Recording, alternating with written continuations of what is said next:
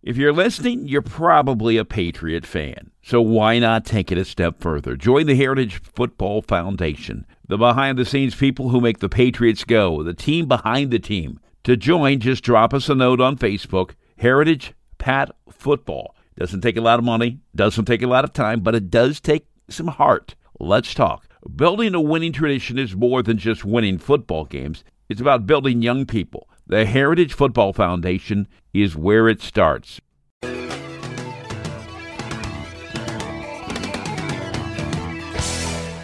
We're back. I'm Dean Jackson with Casey Kolkman, head coach of the Heritage Patriots, as we continue Sons of Liberty. This is the inaugural edition, and we're going to continue to add elements, but we wanted to keep this informal, a, a casual conversation with the coach himself. Casey, did you ever think you were going to come back to Heritage? Was that ever a goal?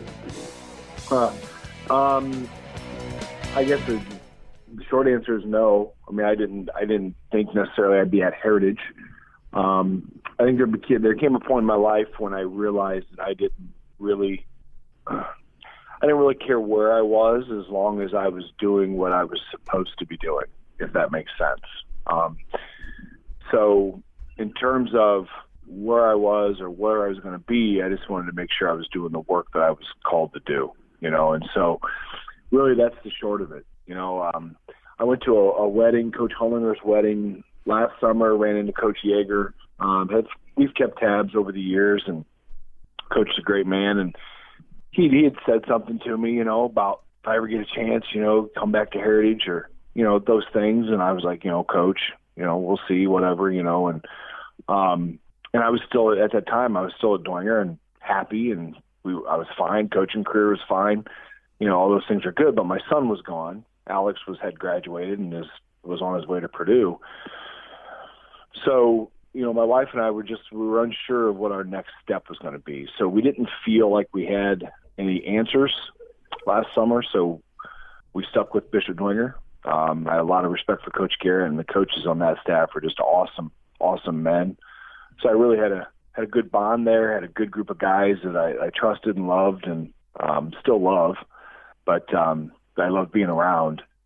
so I stayed for a year, but then at the end of last year, it was just we definitely both felt um, we needed to go. And my biggest resistance, I just didn't.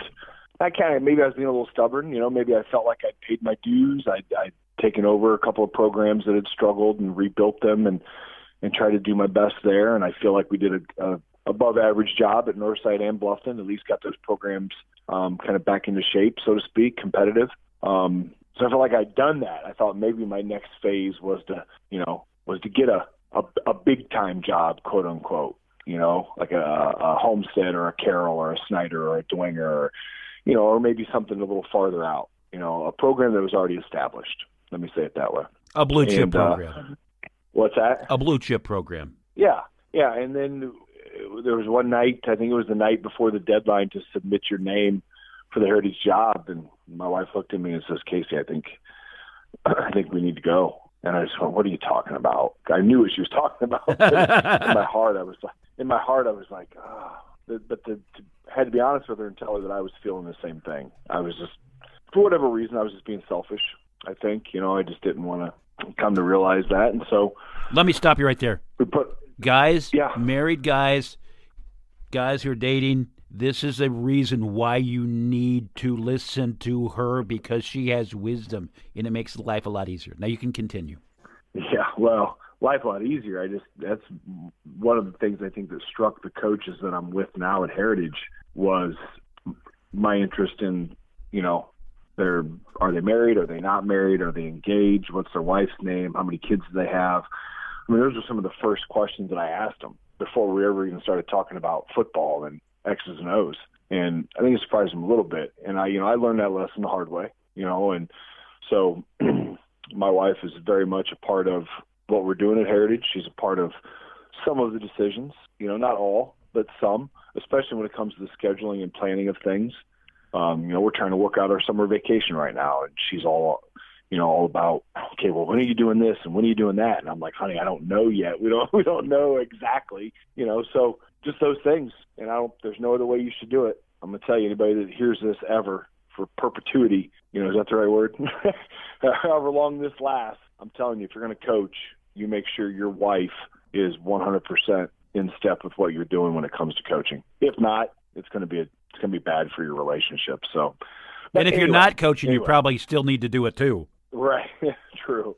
Um, nah, but then you know, back to Heritage we went, and we both said, hey, well, just because I'm going to interview for the job doesn't mean they're going to give it to me. You know, so then we just had the mindset that if they decide to hire somebody else, then maybe we were wrong. We weren't supposed to be at Heritage, and we'd reevaluate and go from there. But that didn't happen. They offered, and then off we went. When you talked to Coach Yeager after getting the job, what did he tell you? Um, you know, I haven't really, I haven't spoke to him. Let me let me think. What do you think he would tell you? Well, I've no, I've communicated with him. I, I don't, I can't remember what it was though. Maybe it was an email. I don't know what form. I don't think we actually spoke like over the phone or anything. I think he sent me an email. I can't remember exactly, Dean, but um, just congratulating and you know, I think he was happy. You know, and I think any coach, like when when I have former players of mine that that succeed, whether it's as an athlete in college, I've had a couple that have actually played more, you know, beyond college, um, or when they get into coaching. You know, I have several coaches that um, that are in the business now that played for me, or or I coached as a position coach along the way. You know, that always makes you feel good. You know that, that you influence that person to such a degree that now they're doing the same thing that you love.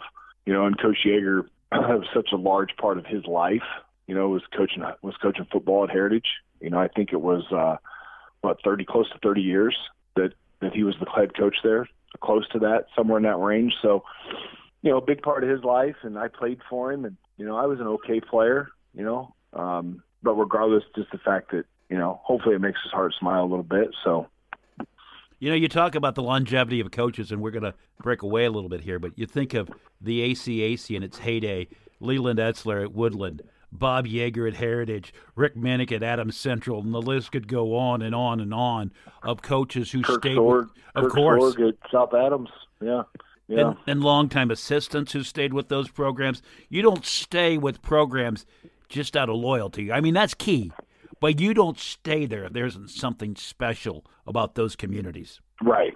Well, it's part of the too. You find that it's you know you start to get a little bit older and picking up and moving and changing scenery is a little more of a challenge than it was when you were 22 years old and moving in and out of dorm rooms and you know moving couches and you know you go coach at this school and next year coach at the next school and you know but start to get a little older and those things things are a little more of a challenge so. Putting your clothing yeah. in in uh, grocery bags instead of actual suitcases or boxes. I know right?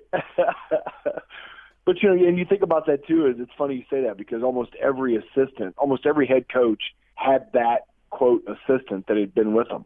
You know, um, what Barry was with Leland forever. Or Ed DeLong. You know, uh, yeah. Ed DeLong. George Warmeister was with Bob Yeager forever. You know, um, I mean, just guys like that that, you know, and actually I just saw, well, I guess it would have been about three or four years ago, I saw Coach Warmeister. He was our defensive coordinator when I was there. He was helping with basketball at Southside um, when my daughter was a senior at Dwenger. So, yeah, still see some of those guys. Pretty cool. Coach Dean Lehrman, who coached at Woodlan, who was uh, a math teacher of mine, was also when I was at Woodlan was the baseball coach there, and I helped him a little bit. Helped is a very generous word, but he was your coach, and you've got him on your staff as well as his son. Yeah, yeah. There was there were some people, you know, once once I made the decision to go for the job, then obviously your your mind shifts into, okay, when they offer you the job, right? So I mean, you don't really even think about plan B if they don't offer. You just right. get right into, all right, what do we need to do next? And so a lot of that, sorry about that. It's okay. A lot of that process is figuring out a lot of largely the initial coaching staff and where you're going to go. And so, you know, Coach Lehrman's name was one of the first ones that was in my head about, um, I want to, I want to at least, at the very least, bridge that gap. If, if there is a gap there, which I was unsure of. I really didn't know what the status was. At the very least, I wanted there to be a positive relationship between football and baseball. At the very least, because uh, you know, kids kids that go to Heritage. This is my assumption and my belief. I could be wrong, but you know, kids come to Heritage. Heritage is one of those programs, baseball wise, that kids grow up thinking about playing baseball for coach. You know, he's he's developed into one of those kind of of figures in the community. You know, and for good reason. You know, he's a, a very intelligent man. Graduated from there. You know, um, has coached there for the majority of his career. Um, I think since the mid, I want to say since the mid '80s. He's, he's about 86 or 88. 80, 86 or 87. Yeah. Is that that's yeah. So, um, you know, he he was he came there and took over the head baseball program before I was even in high school. You know, so what I'm saying is that he he's earned that time he's put in and, and the reputation he's gotten. So people in the community have a lot of respect for Coach. You know, he he, he coaches the game well. He was successful then for that stint that he took over the football program. You know, and the, it was the first sectional in a long time in this for the school, and they went and played a I think a regional game that that season. Um, and obviously baseball with his with his uh, state finals appearance, you know, and so you know you take a small school, and I, I consider Heritage a small school, maybe a rural school, but largely still. But you know, you take a school like that far into the playoffs in any sport, and the community is gonna gonna support you, you know, and so the the biggest point though was to make sure that baseball and football were friendly, and then obviously basketball and football. And I knew Coach Gray from he was at Bluffton for a year, so I wanted to bridge those two gaps. Um, initially, was trying to talk Coach Gray, the head basketball coach, into helping us as well, um, and that didn't work out. But he's remained very, you know, open to our summer schedules, to how we're doing our workouts, and all those things.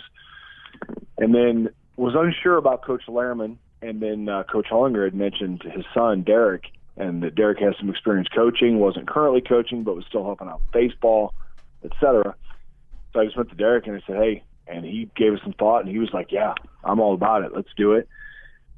Then I kind of felt a little bit more like maybe like you know like Coach Lehrman, Dean would would get on board, um, and he did, and that was good. And I'm kind of giving him a little liberty that I wouldn't normally give a coach. You know, him and my dad are getting. uh elder status, and that's with all due respect, you know, um, which just means that they get a little more flexibility in their schedule, you know, from on a daily basis. they've they've earned it. They, those two men have earned it. So, talk about your yeah, dad good, being good on your coaching staff. On board. Talk about your dad being on the What's coaching. That? Talk about your dad being on the coaching staff.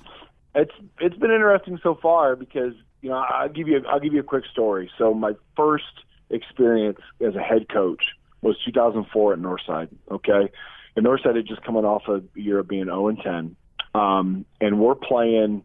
Our first game that year was at Luers. We lost like 28 to seven. Our second game was at home, and we're playing Concordia. Um, and this is Concordia, you know, Dean Dorfler Concordia, and they were still, com- I mean, they were competitive. Maybe they had made that run a few years prior, deep into the playoffs when his son. Regardless, we're playing Concordia at home, first half, and we're sputtering and I keep hearing this voice from the stands yelling, you know, either if I throw call it pass play, run the ball, or if I throw if I'd run the ball, throw the ball. It would always be the opposite of whatever we just did. You know, the the typical Monday morning quarterback, you know, armchair quarterback stuff.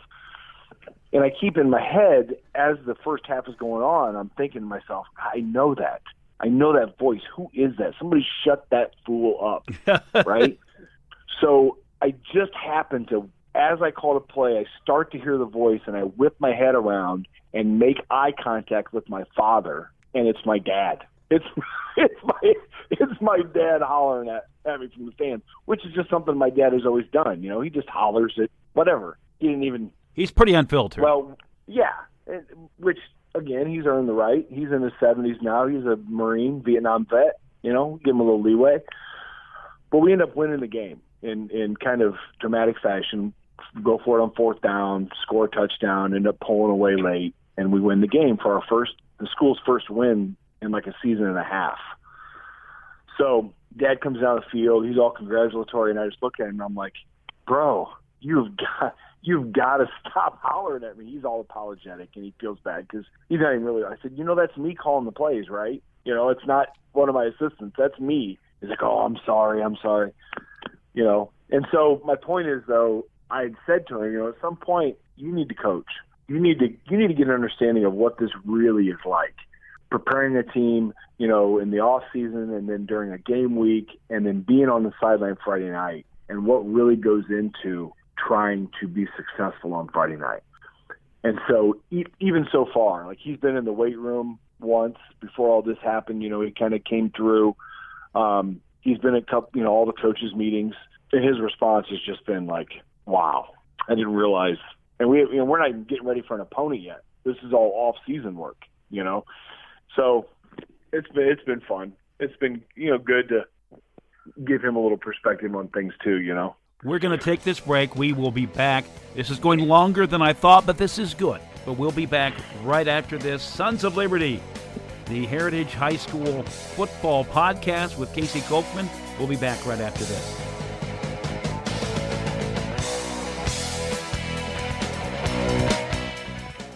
Follow the Patriots on social media on Twitter, HHS Patriots FB. HHS Patriots FB on Twitter. On Facebook, it's Heritage Pat P A T, just like point after touchdown football. Heritage Pat Football, your source for Patriot football on social media. On Twitter, HHS Patriots FB, and on Facebook, Heritage Pat Football. Don't miss it. Information coming almost daily